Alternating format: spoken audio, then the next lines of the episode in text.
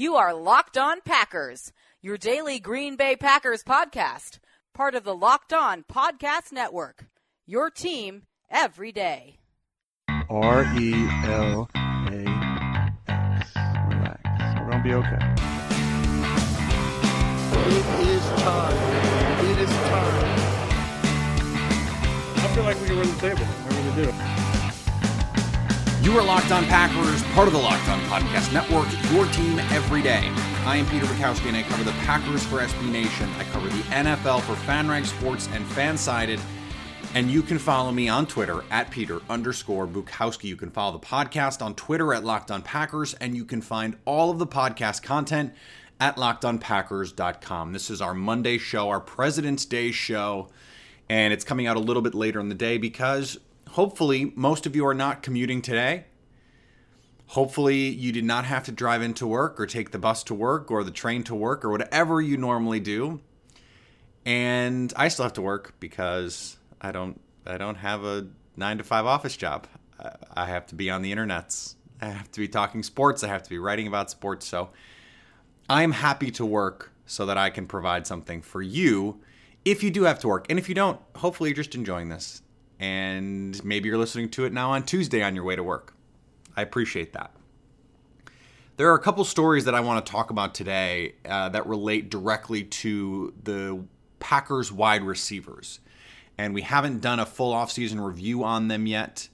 Um, I think it, it, it, will it will be something that we'll do before we hit free agency because I think Green Bay ends up being a player in free agency there.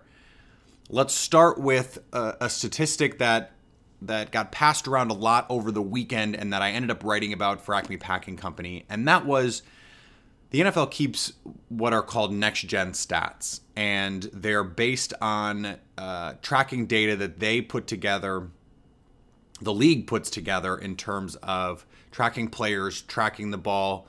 They they keep the best air yards, they keep the best um, statistics when it comes to speed. They track player speed, which is really cool. Uh, and, and so they came out with a stat that that tracked receiver separation, and they ranked the team. So the average separation that a receiver had when the ball was thrown. Where was the receiver in relation to a defender when the ball was thrown? And this has been a common criticism of Mike McCarthy and of these receivers. And I have been the kind of person who has insisted over the last two years that the receiver's inability or supposed inability to get open is way overstated. It is. There, there were there were games I remember last year. There, there's one in particular I can remember that was done by Phil Simms and Jim Nantz.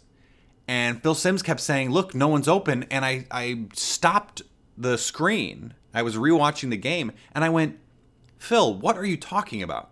Everyone is open. Are they wide open? No, but are they open by NFL standards? Yeah. I seem to recall one even was wide open. So, this idea that the Packers receivers are not getting open is usually based on the premise that Aaron Rodgers is holding the ball. Here's the problem with that.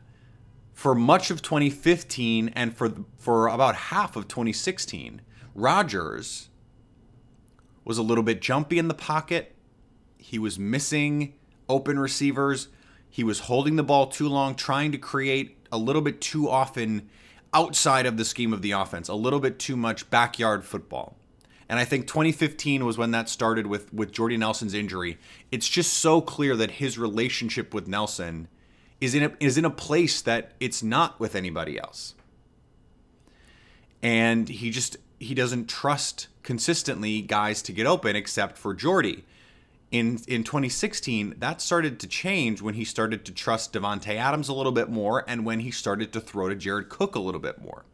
But what these next gen statistics found is that I'm right. No, they well they did find that, but they found that the Packers in 2017 were actually 14th in football at most separation created per throw.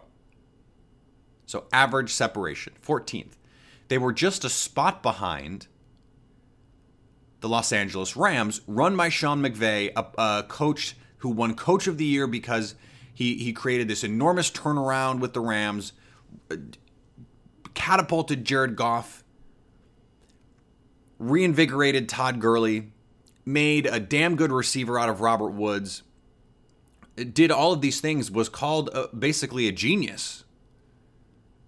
And here, this genius level offense is just a tick ahead, and we're talking hundredths of a yard ahead of the Packers offense. Now, you say 14th. Well, that's average. Yeah, that's average.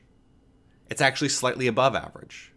So, this idea that the Packers receivers, which at the end of 2016, everyone seemed to agree were really good because Jordy Nelson had put up all those touchdowns, Davante Adams had his breakout season, Randall Cobb is solid, Ty Montgomery, they've got weapons. And then suddenly it was like, oh, everyone sucks again. But the reality was not bearing that out. And early in the season, guys were getting open, and Rodgers was finding them. And it was it was building on what we saw at the end of last year when Rodgers went full God mode and just tore the league apart. So what this actually tells me is the Packers offense, and I look, I have been a critic of Mike McCarthy's offense over the last few years. And all the isolation routes and not scheming guys free, but they had done a much better job with that this year in 2017. All the rub routes, the pick plays. I mean, we went over it on this podcast. Some of those calls at Atlanta were terrible and and turned the game in that week two matchup. I think it also has to be noted that most of these throws came with Brett Hundley at quarterback. Aaron Rodgers, when he's playing, is gonna is gonna find the moments. He's gonna find the matchups, and in perfect timing, he's gonna get the throw out at least most of the time. In all likelihood, you'd expect that he would find the optimum window for guys to get open, right? But he's also going to throw into tighter windows. If you look at some of the teams that are the lowest on this list, someone like the Patriots, part of that is because Tom Brady is going to throw into tight windows and he can make those throws. Aaron Rodgers throws into tight windows all the time. So I don't think you could ever expect the Packers to be, you know, top three, top four, top five, just because Rodgers is going to attempt throws that no one else would. But Brett Hundley's impact on these numbers, Brett Hundley threw late all the time, and that closes down windows. There's the famous Detroit, infamous probably, Detroit screenshot that that went around in that in that night game when when Hundley misses Jordy Nelson streaking down the field and ends up taking a sack. If he's missing open guys or getting to open guys late, corners have the opportunity to close those windows down. So, really, probably, if you went just by separation when the ball should have been thrown, the Packers probably would have been, you know, 10, 11, 12, probably ahead of the Rams. The Packers were also just up one spot ahead of the 49ers in an offense with Kyle Shanahan, again, considered a, a quarterback and an offensive genius. An innovative playmaker. Now, all of this is not to say that I think this offense is perfect or that it was brilliant. No. I think the the issues with it have been overstated. Now, I do hope, all that said, I hope that Joe Philbin comes in and reinvigorates this offense. Brings in a little bit more multiplicity, a little bit more creativity, and can find a way to use these pieces in a way that makes sense. Now, again, the Packers, Rob Demovsky wrote about this right after I, I talked about it on the show. Maybe Ty Montgomery moves back to receiver. That's something we're going to talk about next. But first, I want to talk to you about Pro Football Focus and our Edge subscription giveaway. Put your name and your Twitter handle in a review of this podcast on iTunes, and you'll be entered to win a Pro Football Focus Edge subscription. That's a $39.99 value that gets you access behind the paywall. And I've had some questions about this. The entire Locked On Podcast Network enters into these contests. So, again, we haven't had a Packers winner yet. I hope to have one soon. I'd love to have some more reviews. I'd love to have more people entered into the contest, but if you've already entered, rest assured you are still in the running to win a Pro Football Focus Edge subscription. That gets you access to player grades, charts, tools, all sorts of data that I use in my writing every day. You could use for fun, for fantasy football, for myriad reasons. Name, Twitter handle in a review of this podcast on iTunes to enter. It's really that easy. Now, the other story that came out uh, about the Packers receivers has been out for about the last week, two weeks. And that is this this growing belief that the Packers are going to cut one of Randall Cobb and Jordy Nelson. This had been out there. NFL.com had put this out there. Greg Rosenthal about a week ago suggesting that the Packers were going to move on. It was too expensive. Now, Jordy Nelson again has said he would take a pay cut. Whether or not the Packers want to do that is is obviously an open question. We don't know the answer to that. How much space do they want to create for Aaron Rodgers? How much space do they want to create to go after the receivers in this free agent class? Because there are some guys worth targeting. Can they afford to just ditch one of these guys and move on? Can Davante Adams carry an offense? We don't know the answers to that. So, again, over the weekend, Ian Rapoport reported he would be surprised. That was his word surprised if the Packers kept both Randall Cobb and Jordy Nelson. He suggested that Cobb was the more likely candidate to be cut. I laid out on this show a couple weeks ago why I think that is the most likely scenario should they cut one of them. Now, I think the more likely move is they go to Randall Cobb and they say, We'd like you to take a pay cut. Here's what we'd like to do, terms wise. And as I said at the time, if you're willing to do that, you have to be willing to say, if you don't accept these terms, we will release you. And you're not going to get paid on the open market what we're going to give you, what we're prepared to give you. So you have to be willing to you have to be willing to offer under what he's being paid now and yet still over what you believe the market to be. And then Randall Cobb and his representatives have to decide can we get more? Is that is there are there better opportunities for us elsewhere? And I think if they're being honest, they would have to look at the situation and say the best place for us is in Green Bay with Aaron Rodgers in an offense that we know, with coaches that know us and our strengths. That makes the most sense to me if I'm the one whispering in Randall Cobb's ear and I'm the one taking 10% off his contract. I'd like to stay in Green Bay with the best quarterback in football. Thank you very much. But that may not be the calculation here. To me, Randall Cobb is the player they are most able to replace. He is the most replaceable of these receivers because they have Ty Montgomery who can replace some of that versatility, some of the let's put him in the backfield, let's split him out wide. Ty Montgomery played in the slot a lot as a rookie before he got hurt. Jordy Nelson can play in the slot. Davante Adams can play anywhere on the field, though you probably prefer him outside just because you have other guys who can play in the slot. Trevor Davis can play in the slot. Now, we don't know if Trevor Davis is an actual NFL player. Unfortunately, my sinking suspicion is that he's not. But it is easier to replace that guy than the outside receiver. Plus, Jordy Nelson continues to be a red zone threat in this offense because of Aaron Rodgers. And so long as that is true, then you live with some of the other limitations that he has. He essentially can become, I mean, I made I made a half joke about it. What is the value of Bubba Franks in this offense?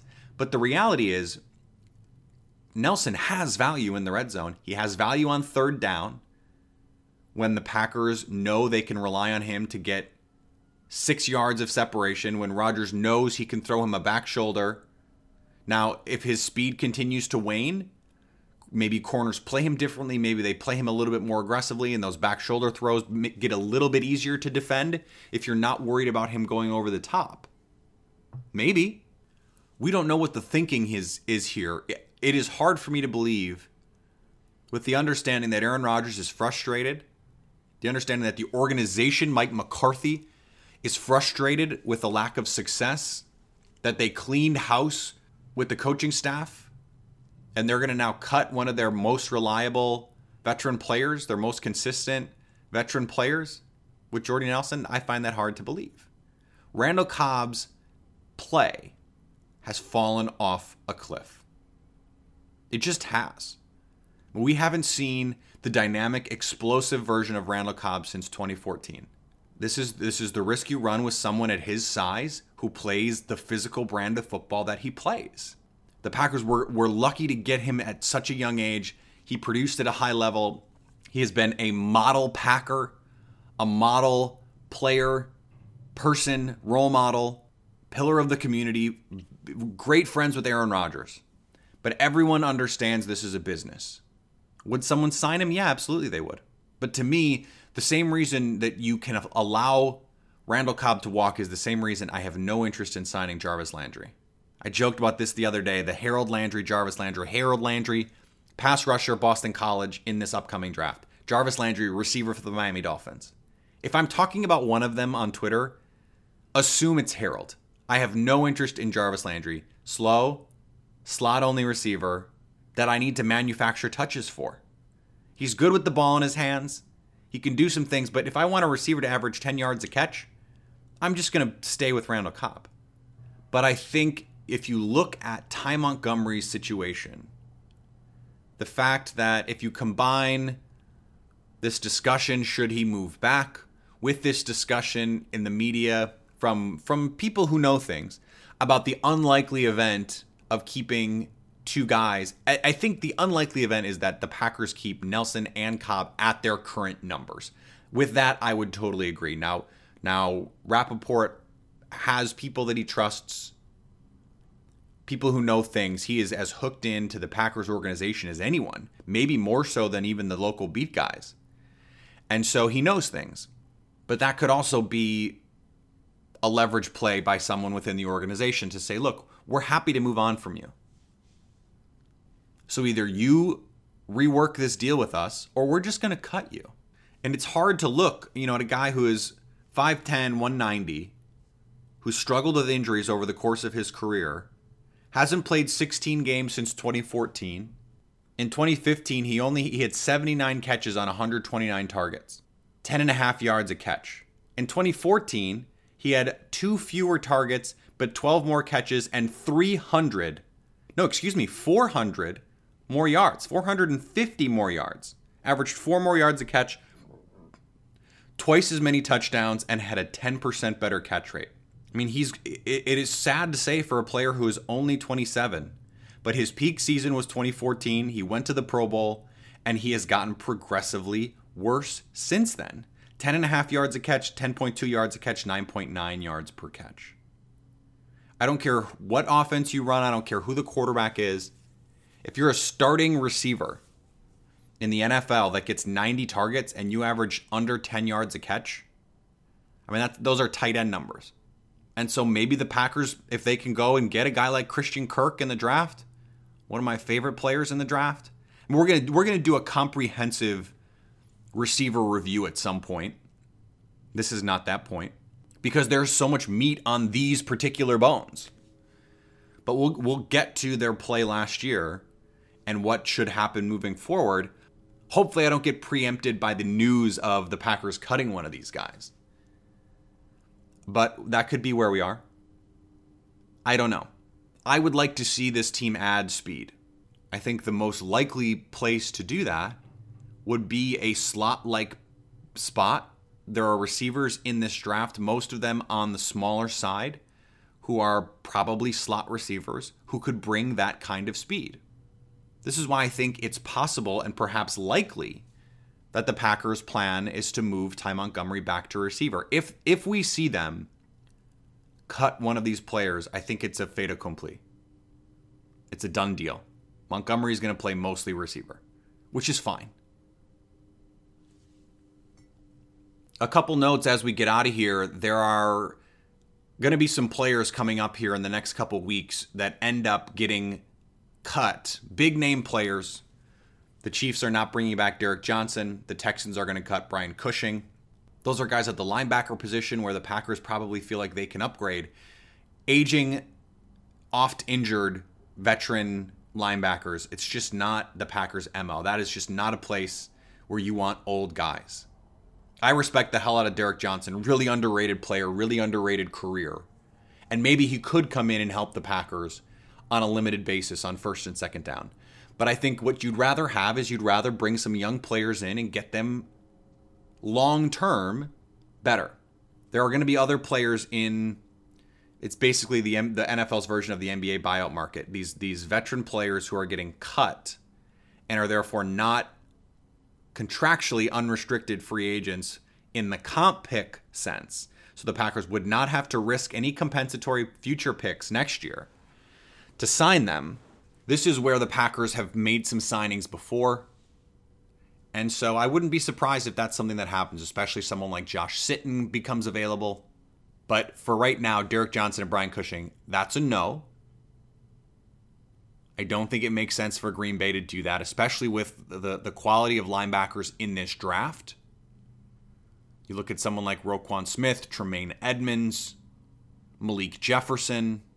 I have been and will continue to be a huge advocate for this team to get younger and more athletic on defense. So, old, slow guys, no thanks. All right, we'll be back on Wednesday. I like the Monday Wednesday format. We will do that.